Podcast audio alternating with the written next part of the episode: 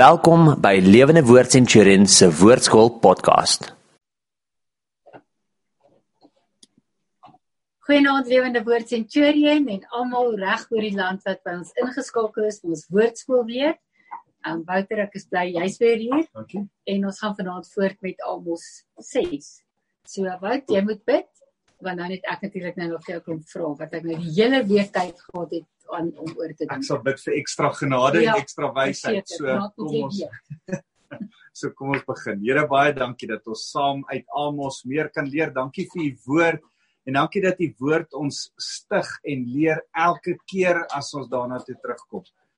Here mag u Heilige Gees die een wees wat die woord vir ons verlig in ons harte, maar nie net vir ons kopkennis gee nie. Mag die Heilige Gees vanaand dit wat ons lees en bestudeer in ons gees vasmaak en dat ons iets geesteliks daaruit kan leer sodat ons meer en meer soos U kan lyk Jesus. Ons eer U Here. Amen. Goed, tot. Ja, so eerstens moet ek om verskoning vra want so 'n paar weke terug het ek sommer aanvaar Ephraim en Manasse is 'n tweeling. En die rede hoekom ek dit geglo het is oorlaat in die kinderbybel was hulle presies ewe groot geteken. En toe ek nou besef dat die kinderbybel nou nie eintlik regtig 'n studiebybel is nie. En al teken hulle Ephraim en Manasse ewe groot, is hulle nie 'n tweeling nie. Nee. Jy moet so niks- jy dat ek dit gesê. Jy moet niks glo wat in die kinderbybel noodwendig altyd as teologies korrek Ja. staan nie. Um, want Okay. uh hier's die ding ek iemand vertel my hy het geglo dat die Kain se se se rook het nie opgegaan nie dit het net so gehang so na die kant toe en Abel se rook het opgegaan. Dis hoe hulle geweet het die Here het Abel se uh offer aanvaar en die Kain se maar dit staan nêrens in die Bybel nie. Dis in die kinderbybel 'n prentjie blykbaar gewees So dit jy moet Ek nie het daai kinderbybel- ek het daai kinderbybel gemis maar ja. En Ja, ek het daai kinderbybel gehad. wat was daar nog gewees wat iemand ook vertel Ja, het uit dat um? Absalom se hare het vas want die prentjie in die kinderbybel teken hulle dat sy hare vashang in die Ja. tak want hy was 'n takhoor, so dis die dis ook waar die naam takhoor vandaan kom. Van Absalom, nee, ja, ja. want sy ja, kop okay. het vasgesit Ja. nie sy hare nie. Goed. Maar in elk geval so, ekskuus vir my kinderbybel teologie. Maar is nog steeds goed om kinders lief te maak vir die woord. Ja, so, Moenie die kinderbybel weggooi nie, Nee. moet hom net gebruik as 'n studiebybel nie. Ja. OK. En dan die tweede ding, so toe ek nou aan twee goed gedink wat ek gedink het jy kan bietjie oor uitbrei. Die eerste ding is dat jy het gesê dat en, en ons weet Josef het nie 'n stam nie, dis Ephraim en Manasse, sy twee seuns van die stam. Dit beteken daar's inderwaarheid 13 stamme. Maar in die noorde bly 10 stamme, in die suide bly 2 stamme en dit is die twee suidelike stamme was um Juda en Benjamin. Dis korrek. Okay, goed. So waar is die 13de stam? Want daar is 13 stamme. Wie was die 13de stam dan eintlik? En hoekom het hulle nie noord of suid gebly nie? Dis die vraag wat ek wil vra. So Manasse en Efraim word nie as een stam gesien nie, hulle word as Mm. twee verskillende stamme gesien en dit gaan jou inderdaad met 13 stamme los as Josef se stam twee stamme is en die 12 seuns dan almal gelyk erf.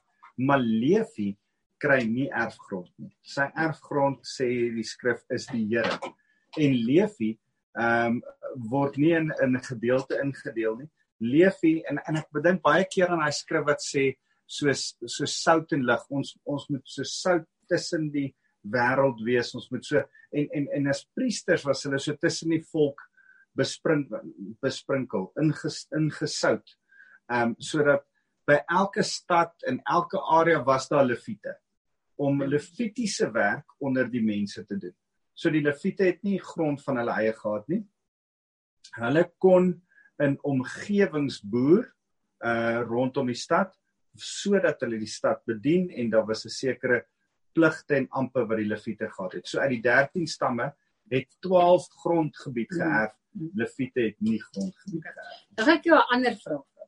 Wat ek ek ek weet nie so antwoord vir dit nie. Maar wat ek wil weet is waarom sou die Here besluit het dat Jesus uit die stam van Juda moet kom? Hm. As Levi eintlik die ouens was wat in die tempel, ja, die priesterstam want Jesus is tog ons priester en Levi eintlik gewerk het ja en en hierdie eiendomsreg gehad het nie en tussen die volk in God met ons al daai simboliek wat jy amper kan sien wat die Messias beskryf het waarom dan nie uit die stam van Levi uit nie kon dit dalk deel wees van die misverstand so dis nou 'n Ja, maar vraag wat ek da- daar's so 20 antwoorde op hierdie vraag. okay gee ja Um, nee, kan ek maar almal gee nie.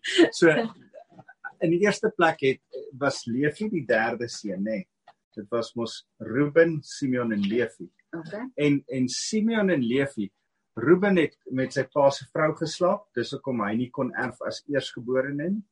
Simeon en Levi het toe Dina hulle suster dis reg uh, uh, uh verkragt was en getrou het met 'n ou het het hulle gegaan en die hele uh uh dorp se ja. mense gaan doodmaak. Ja. En en die Here het gesê daarom gaan die eerste, die tweede en die derde nie die eersgeborene reg hê nie.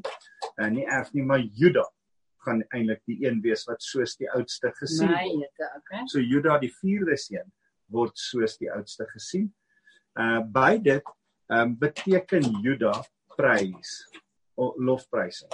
En ek dink daar's so baie simboliek daarin dat die Here uit lofprysing uitkom. Nou ek ek wil nie eers begin ingaan in wat die al die name beteken nie, maar daar's daai ding. Ehm um, Juda het uh, uh, uh, selfs met Josef en met Tamar in die Genesis verhaal het Juda heeltyd 'n verlossingsrol gespeel.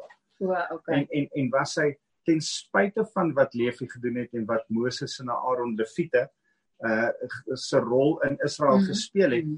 het Juda altyd 'n verlossingsrol gespeel Mhm. en was daar iets van 'n verlossing um uit Juda uit wat gekom het.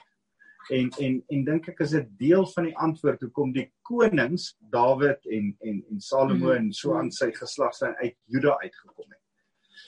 Uh interessant genoeg Josef wat die die die tema die die die titel van verlossing eintlik dra wat wat Mm. wat die eintlik die hele volk verlos. Uh se stam word nie die een waaruit Jesus gebore Ja, is nie ja. want Manasse en Efraim is Ja, sy stam. ja. So ja, uh, uh, baie ander redes ook rondom Juda wat ons nie eers nou kan begin noem nie, maar maar die hele koningskap kom uit Juda uit. Ek dink omdat dit 'n simboliese ding is van lofprysing. Uh dit begin al by Lea.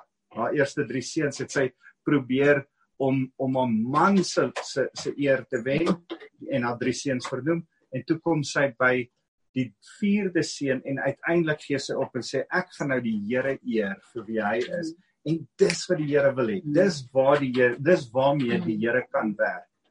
Nie ons eie effort, ons eie impress, mense impress nie. Wanneer ons draai na die Here toe dan sê die Here nou het ek jou op 'n plek waar ek jou wil hê. En en net dit alleen dink ek was al klaar uh het Juda al klaar uniek gemaak. Ehm um, ja, en daar's nog 'n paar ander goed, maar maar kom ons los dit net daar. Sy het nou 3 van die 17 antwoorde gegee, maar dis reg. Ons kan ek sal dit dan maar dan los. maar dit dit is interessant, jy weet daai. En dan die ander ding wat ek jou wou gevra het was toe die Here was was heilig oor sy tempel. En ek glo met die die simboliek van wat ons gebeur het in die tempel was dit vir die Here belangrik dat daai tempel in Jerusalem was omdat hy so die plan vir dit gegee het en met die meublement van die en ek seker jy het al die woordskool hieroor gepraat. Ja. Maar jy moet dit nou maar as 'n ekstra eendag weer herhaal van al die al die um, meubels in die tempel wat die verlossingsstorie eintlik uitbeeld. ja. Maar met ander woorde dan dan was hier drie aspekte wat ek net dink oor die feit dat jy laasweek gesê het dat die 10 stamme nie meer afgekom het Jerusalem toe tempel te kom het jy gesê um daai konings het sommer ander tempels laat bou wat ek dink dit moes die Here se hartseer gemaak het, want hulle het nie die Here gesoek oor die plan van daai tempel nie. Is Dit was 'n ekonomiese plan. Dit was 'n bloot ekonomies. Jerobeam wou nie Rehabeam ryk maak nie. Ja, En daarom het die noordelike 10 stamme besluit ons Om- kom nie meer af ons Jerusalem. ons gaan nie meer 3 maal 'n jaar die pelgrimstog Jerusalem toe neem nie. Ons gaan nou Bethel, Beersheba Mm. en Gilgal toe Mm. Vir pelgrimstogte. Okay. So dit het maar was daar tempels in daai drie dorpe. Hulle hulle het later tempels opgerig veral in Bethlehem. maar dit was plekke van aanbidding, ja. Okay, maar dit was Maar nie dieselfde Bethlehem nie, Bethel. Um, dit was nie die replika van wat die wat in Jerusalem aangegaan het van daai tempel en die simboliek. nee nee nee, nee, dit was nie 'n 'n 'n replika van van die Here se tempel nie. Dit was 'n bietjie 'n amper 'n tempel van sy eie, maar nog steeds veronderstel om vir die Here te wees alhoewel Bethel 'n goue kalf ingehaal het en en Gilgal en Berseba eintlik altare was. Okay. En dan het dit sekere geweldige ekonomiese invloed gehad. op Op- Jerusalem. Ja, ja as as tien volke nie meer afkom nie en ja. die werk van die leviete Ja, hulle hulle sê ek dink dat die stad Jerusalem iets soos 7 of 8 keer vergroot het, verdubbel het mm, uh met, met wanneer die pelgrimstogte daar Mm. was. So die mense het van oral af gekom en dan het die mense oral kom bly Mm. en uh, was plekke soos ehm um, ag net ander kant ehm um, die Olyfberg waar Lazarus en Maria en en en en en uh, Maria se sussie, Lazarus se sussie. Uh ek het nou my my my name bet ek ek het nou die naam ontgaan my nou, maar daai plekke net rondom, hulle is 'n kilometer, 2 km Mhm. van Jerusalem af. Dit het alles vol geword, Mhm. selfs tot sover as Bethlehem, het vol mense geword. Almal het in in in daai plekke gaan bly in die herberge en in daai in daai plekke gebly as die mense vir die vir die feeste gekom het mm, en ehm um, ja, ek en dis afgesny. en, en dis net daar gestop. Ehm um, die ekonomiese inspuiting in Jerusalem is daar gestop. Die koop van offergawes, die die die skape en die offers wat gekoop word, al daai goederes is gestop. En nou kom net Juda en Benjamin in in, in steede van al 12 die stamme kom net uit. Goed. So dit het gebeur, ja. Nog iets. Kan ons aanvang Nee, met Jy moet aangaan anders gaan ek die Ah. ander 17 redes vra. vir jou. uh Amos 6 vers 1. Ons is uh, ons het laas keer klaar gemaak met Amos hoofstuk 5 en nou gaan ons aan- met Ja. ja. Amos 6 en en Amos is nog steeds om te besig om te profeteer eintlik oor die Here se oordeel wat gaan kom oor Israel. Onthou dat ons gesê het Amos is eintlik van Juda, baie belangrik vir waar ons vandag gaan wees en hy profeteer nou uh, eintlik net Ja. suid van Jerusalem. Nou gaan hy na die noorde toe en hy profeteer vir die noordelike stamme vir Samaria wat die hoofstad van die noordelike stamme stamme is, profeteer hy daar. Nou sy teespoed wag op julle wat dink julle sorgvry en veilig in Jerusalem en in Samaria.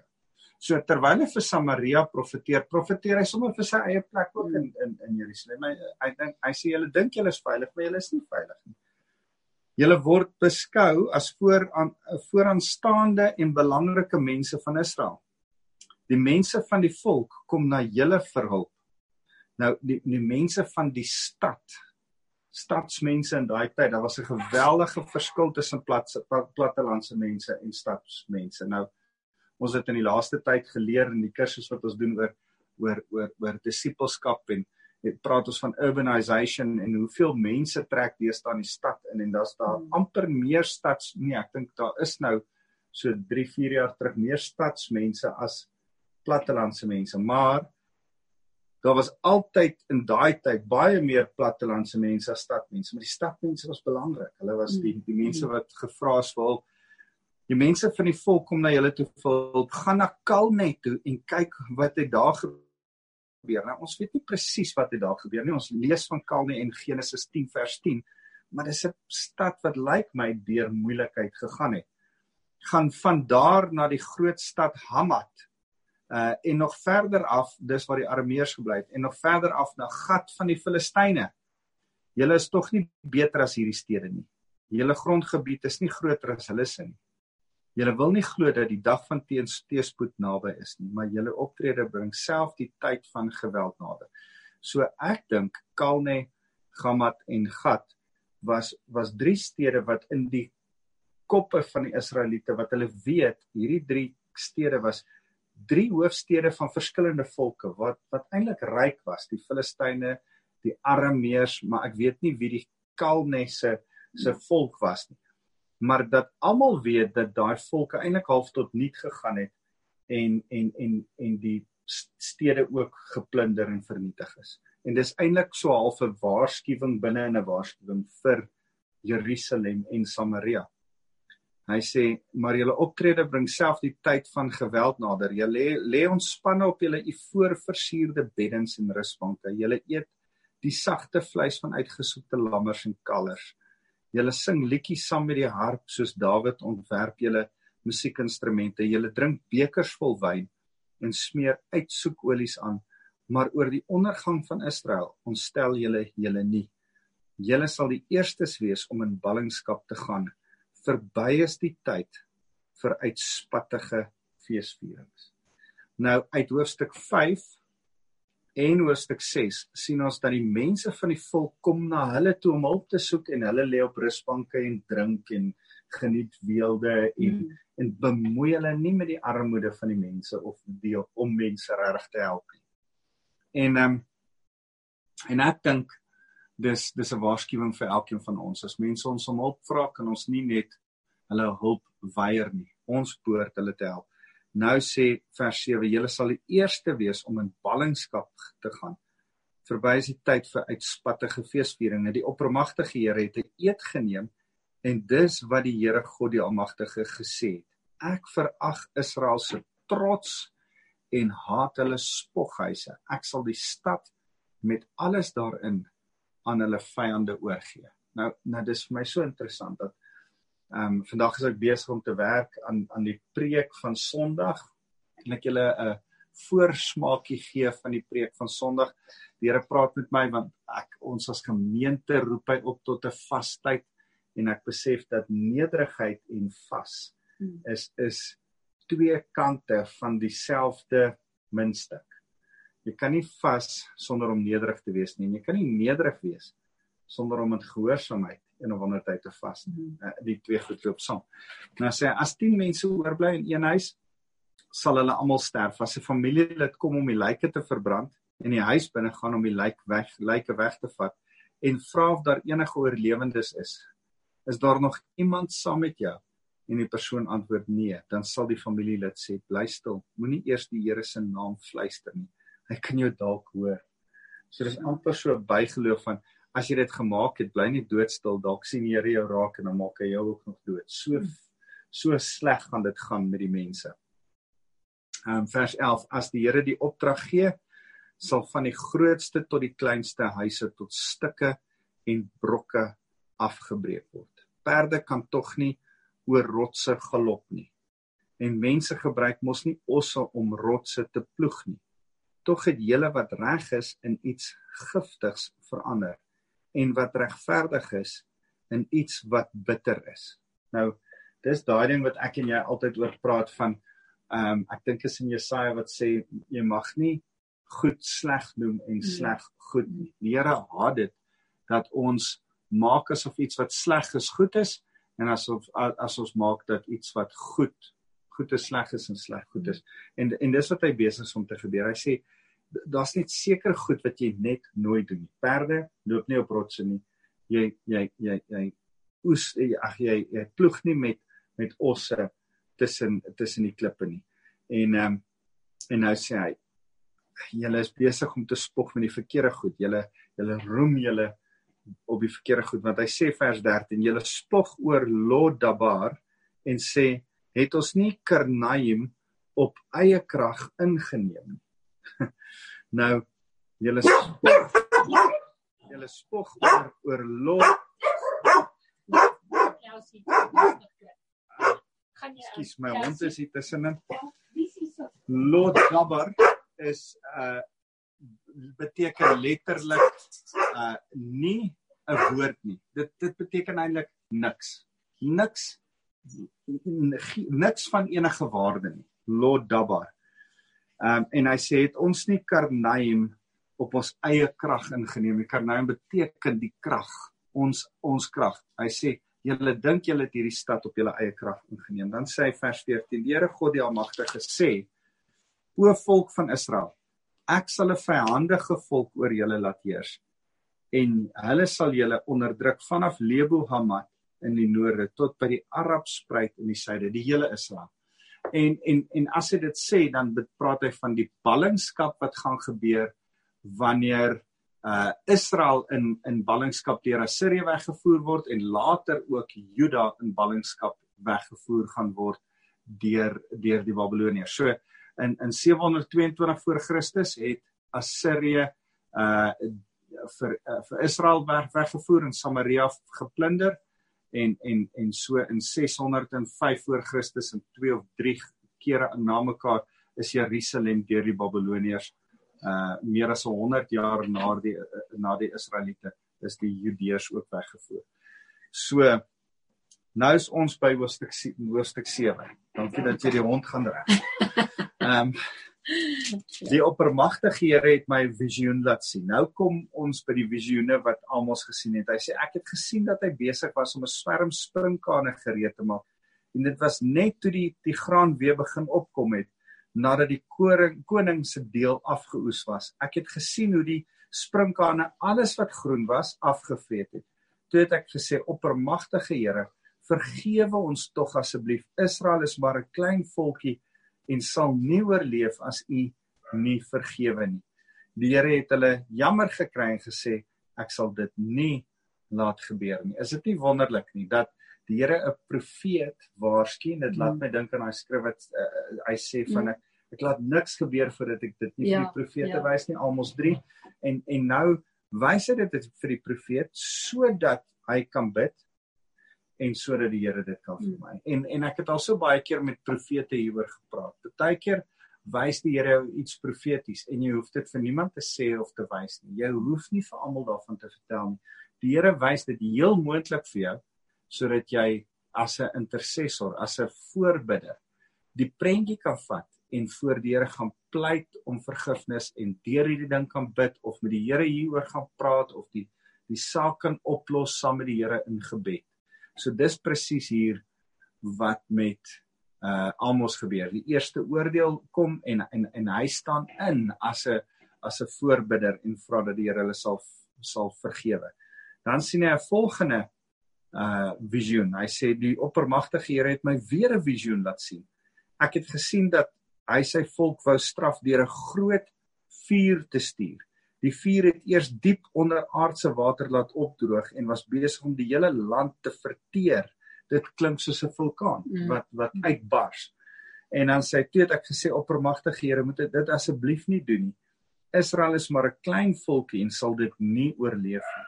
Die oppermagtige Here het weer vir hulle jammer gevoel en gesê ek sal dit ook nie laat gebeur nie. Mm. Is dit nie wonderlik dat ons hier sien genade ja, ja, op genade nie? Ja.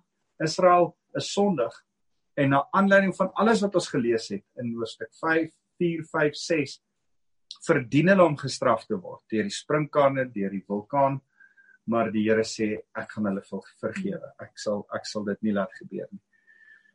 Vers 7. Ek het nog 'n visioen gesien. Die Here het by 'n loodregte muur gestaan met 'n skietlood in sy hand. Weet jy wat 'n skietlood? Nee.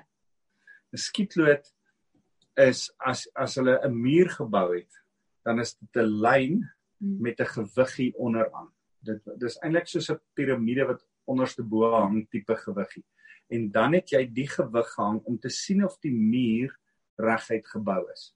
As die muur skeef gebou is so, dan gaan die skietlood wegtrek van die muur af. As die muur skeef gebou is so, gaan die skietlood letterlik lê op die muur en gaan die tou half op die muur lê. Hy's net veronderstel om reguit te hang, dan weet jy die muur is loodreg. Ja. Dit de, van daardie woord loodreg, skietlood. Hy's loodreguit gebou. Maak dit sin? Ja. So dis 'n skietlood. Um so nou sien hy die Here met 'n skietlood in sy hand, 'n tou met 'n met 'n gewiggie onderaan. Die Here vra toe vir my, "Wat sien jy, Amos?" En ek het geantwoord, "’n skietlood." Toe sê die Here, "Ek gaan my volk Israel met 'n skietlood toets." Of hulle regheid is of hulle reg is met ander woorde. Ja. Ek gaan hulle verkeerde optrede nie meer oorsien nie. Ek gaan die aanbiddingsplekke wat Isak opgerig het en die heiligdomme van Israel vernietig. Ek gaan oorlog laat uitbreek teen die koningshuis van Jerobeam. Nou, nou kom ons stop net gou daar. Mm, mm. Wat is die aanbiddingsplekke wat Isak opgerig het? Hoekom Isak? Want ons het gepraat oor Bethel, Ja. Gilgal en Beersheba. Die die drie plekke wat Israel as hulle as hulle afgodsplekke ge, gebruik het in steede van Jerusalem. Daai gesprek wat ons net Dis reg. Dis reg. So in Bethel is die is die plek waar uh Jakob eintlik 'n visioen gehad het en van die engele wat op en af gegaan het. En as hulle praat van Isak, praat hulle sommer van Jakob en Isak. Jakob was was Isak se seun. Goed, Berseba was Abraham en Isak se blyplek. Reg. En daar sê hulle het hulle het, het, het Abraham 'n groot boom gebou en hy en Isak het altyd onder die boom gebly met hulle tente. Hulle dit was hulle blyplek en daar was 'n offer gemaak daar waar die Here die die verbond aan Abraham, aan Isak en toe later ook aan Jakob bevestig het. So dit was 'n plek van Isak se altare. En dan Gilgal het nie eintlik iets met Isak uit te waai nie, maar iets met Israel uit te waai. So in die hele Israel as volk onder Joshua Mhm. sluit weer die verbond met die Here by Gilgal. En daarom is dit ook 'n plek wat sommer Isak. So hy- hy's besig om te sê die drie plekke. Mm. Bethel, Beersheba en Gilgal. Isak se plekke gaan ek vernietig. Uh net sommer om dit in in saam op te som. En dan sê hy ek gaan 'n oorlog laat uitbreek teen die koningshuis van Jerobeam.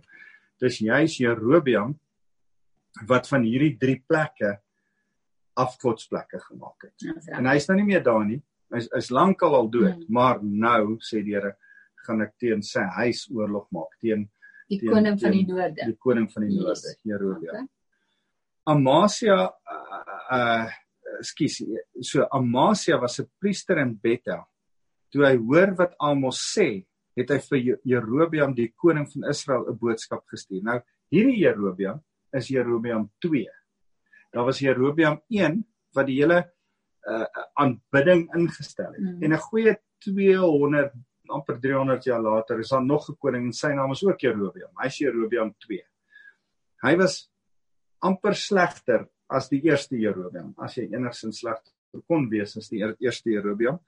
Ehm um, hy was die koning van Israel. Nou sê Amasia, 'n priester in Bethel. Nou ehm um, die die probleem is as ons hoor priester in Bethel, dan dink ons in 'n priester soos die priesters by die tempel, Ja, maar die priesters by die tempel in Jerusalem was goeie priesters. ja. Hulle was regte priesters. Ja ja. Nou die Yes. tempelpriesters van van Bethel, Gilgal Mm. en en Beersheba was nie Dis reg. want wat Jerobeam 1 gedoen het is hy het sommer enigiemand gevat. Jy hoef nie 'n leviete gewees het Mm. nie. Enigiemand wat wou, het hy jou priester gemaak sê die skrif. En en hierdie ouens het nie die proses van aanbidding Mm. geken nie. En daarom was hulle nie goeie priesters nie. En en en Amasia was 10 teen 1 'n Baalpriester meer as 'n godpriester, maar hy het 10 teen 1 so 'n mix Ja. gehad van al twee. En en en hy het 10 teen 1 uh paar ander van die goed gedoen. Onthou daar was tempelprostitusie en alles aan die gang in Bethel. Dis ja. een van die probleme. So Amasia was 'n priester in Bethel. Uh ek ek wil vinnig sê oor Bethel net dit. Onthou dis daar waar hulle vir Elisa gesê het, gaan op Kalkop. Ja. Dis dieselfde Bethel, dieselfde Bethel Mm. wat nou vir Amos begin moeilikheid gee. Ja. Hoekom het hulle gesê, hoekom het die beere uitgekom en die 42 jong mense verskeer? Omdat hulle eintlik half in priest in profetiese opleiding en priesterlike opleiding was, maar hulle was eintlik meer Baalaanbidders as godsaanbidders. En Elia, sin Elia wat die Baalaanbidders, Baalpriesters doodgemaak het, se opvolger Elisa kom daaraan. En dan weet hulle Elia het opgegaan na die hemel. En dan sê hulle vir Elisa: "Hey, kalkop, gaan jy ook eerder op? Ons wil jou nie hier hê nie. Mm. Ons soek jou nie hier nie. Gaan op Mm. hemel, gaan op kalkop." En dan kom die beere uit. Die Here se woede verslind daai 42. Wat by the way 400 Baalpriesters is dood onder Elia en 10% van die jongetjies wat begin opkom het, 42 van hulle is ook dood. So Amasia was 'n profeet in Bethel toe hy hoor wat Amos sê het hy vir Jerobeam 2 die koning van Israel 'n boodskap gestuur. Amos was besig om 'n komplot teen Israel te smee. Dis nie wat hy gedoen het nie, die ou lieg. Hmm. Ehm um, al hierdie dinge wat hy sê sal die land net skade aandoen. Amos het gesê Jerobeam sal binnekort gewelddadig sterf. Nou hy het gesê daar gaan 'n oorlog uitbreek teen Jerobeam se huis en Israel sal in ballingskap weggaan. Hy het dit ook gesê. Hulle sal uit uit die land weggevoer word. Hmm. Nou nou dit het gebeur. Dit het in 722 gebeur, maar Jerobeam het gewelda gewelddadig gesterf in 753 voor Christus. Nou sê uh, vers 12 Amasia het toe vir Amos gesê ehm um, siener gee pad. Ja. Dis amper dieselfde woorde Ja. as vir aan Elisa. Ja. Gaan op kalk. Ja. Man, gee pad. Ja. Kom weg hierso. Ons ons soek jou nie hier nie. Ja. Want hierdie- boodskap van die Here nie. Betta was 'n geestelike plek, maar van die geestelike Ja. plek wat oop was vir die spiritual. Dis amper asof wat Abraham ag uh, Jakob reg beleef het Ja. om 'n open geopende geestelike hemel te Ja, sien. ja. Het hierdie ouens toe gevat en is asof Satan alles daar kom verander het en daar was 'n geopende geestelike hemel uh vir vir die demoniese Ja. in Bethel omdat daar valse tempels en valse Mm. aanbidding was en valse priesters was en en hulle wou nie Elia, Elisa en toe later Amos ook daar gehad het nie. Hulle Bethel was 'n bose plek wat eintlik die godsmanne uh disrespekvol behandel het en hulle eerder daar wou weggehaal het. So dis wat hier gebeur. So nou sê Maar dis eintlik die gevolg van 'n perverse gees. Ja. Ja. Presies daai wat die Here in plek gesit het en toe um verkeerd gedraai het met sonde. ja, dis daai En ding wat nou ons bou die een perverse ding die die verkeerde tempel, die fake tempel gee aanleiding tot 'n fake priester tot 'n ou wat nie kan sien maar hierdie profeet is regtig van die Here af nie. en hulle Alles gaan nou en, net en en en onthou hulle bou hulle, hulle probeer God aanbid deur middel van die goue kalf. ja. Dis dis Ja, hoe hulle dink hulle aanbid Jahwe God deur middel Ja, van die goue ja, ja. En dis daai wat ons in vers hoofstuk 6 lees. Tog het julle wat reg is in iets giftigs verander. Okay, maar hoeveel jaar kyk kyk jy nie toe want dis op nie feit toevallig nie. Hoeveel jaar? Veel honderde jare. Want as die volk kom by 'n plek waar hulle moet kies tussen die Here se wet van Moses en na Aaron, dan kom die perverse ding weer in en hy bou goue kalf. Hoe toevallig is dit nie dat hierdie ouens in dieselfde val met dieselfde afgod? Ja. Hoeveel jaar is dit? 400 jaar, 200 jaar? Wat van van Die- Aaron tot Van by Moses, ja, van Aaron tot by hierdie ouens. Nee, ja. jy vra my nou, maar ek dink dis 'n goeie Kyk, dis 'n klomp jare, dis nou nie goeie um 1000 jaar dink ek. Ek, ek dink uh, laat ek Maar kyk, dis na. Dawid. ja. Uh dis so 400 ja, 400 450 jaar. Uh, Okay. Kom ons sê tussen 400 en 500 jaar. Ehm um, Hoe ver is Nee, so- Moses en so- Dawid so uit mekaar? uit? Met met hoe ek dink jaar Moses en verskil hulle? ek dink is 'n 1000 jaar. Ek is nie heeltemal seker nie. Uh Ja, met dan nee, moet maar jy jy mos jy nou. jy vra my vas. vas. Wag, wag, Okay. wag. Ek ek gaan gou vir jou opkyk. Ek ek het dit hier. Los dit. Ehm, Jy kan dit volgende week beantwoord. Maar hier is baie interessant, maar ek kyk dit gou vir jou op.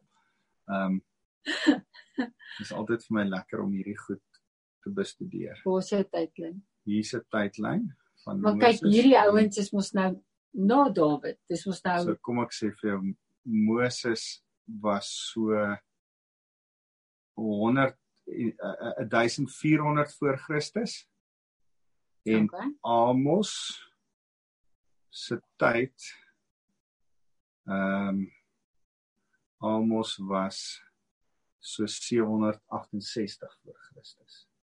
So 1400 voor Christus was was Okay, so Moses so 650, 680 jaar daar rond. 1400 ja Moses was 1400 1000 David was 1000 voor Christus Dis en reg. Amos So So Dawid en 700 Moses het 400 jaar Ja. verskil. Ja ja. So as die kinderbybel hulle ook min of meer ewe oud teken dan is dit verkeerd.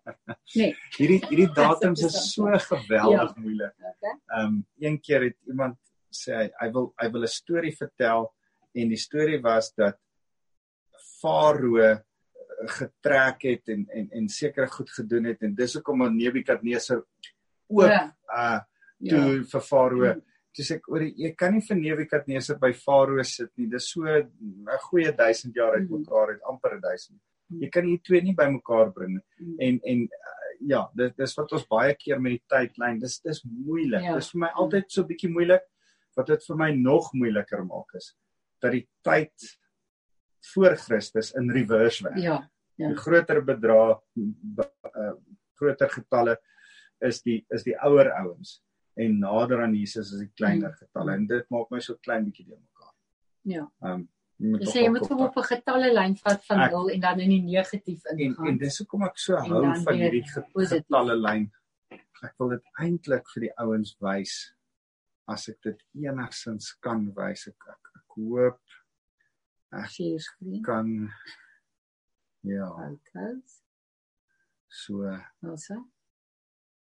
Ja, so hier is 'n mooi kronologiese getallelyn net van die konings en die profete.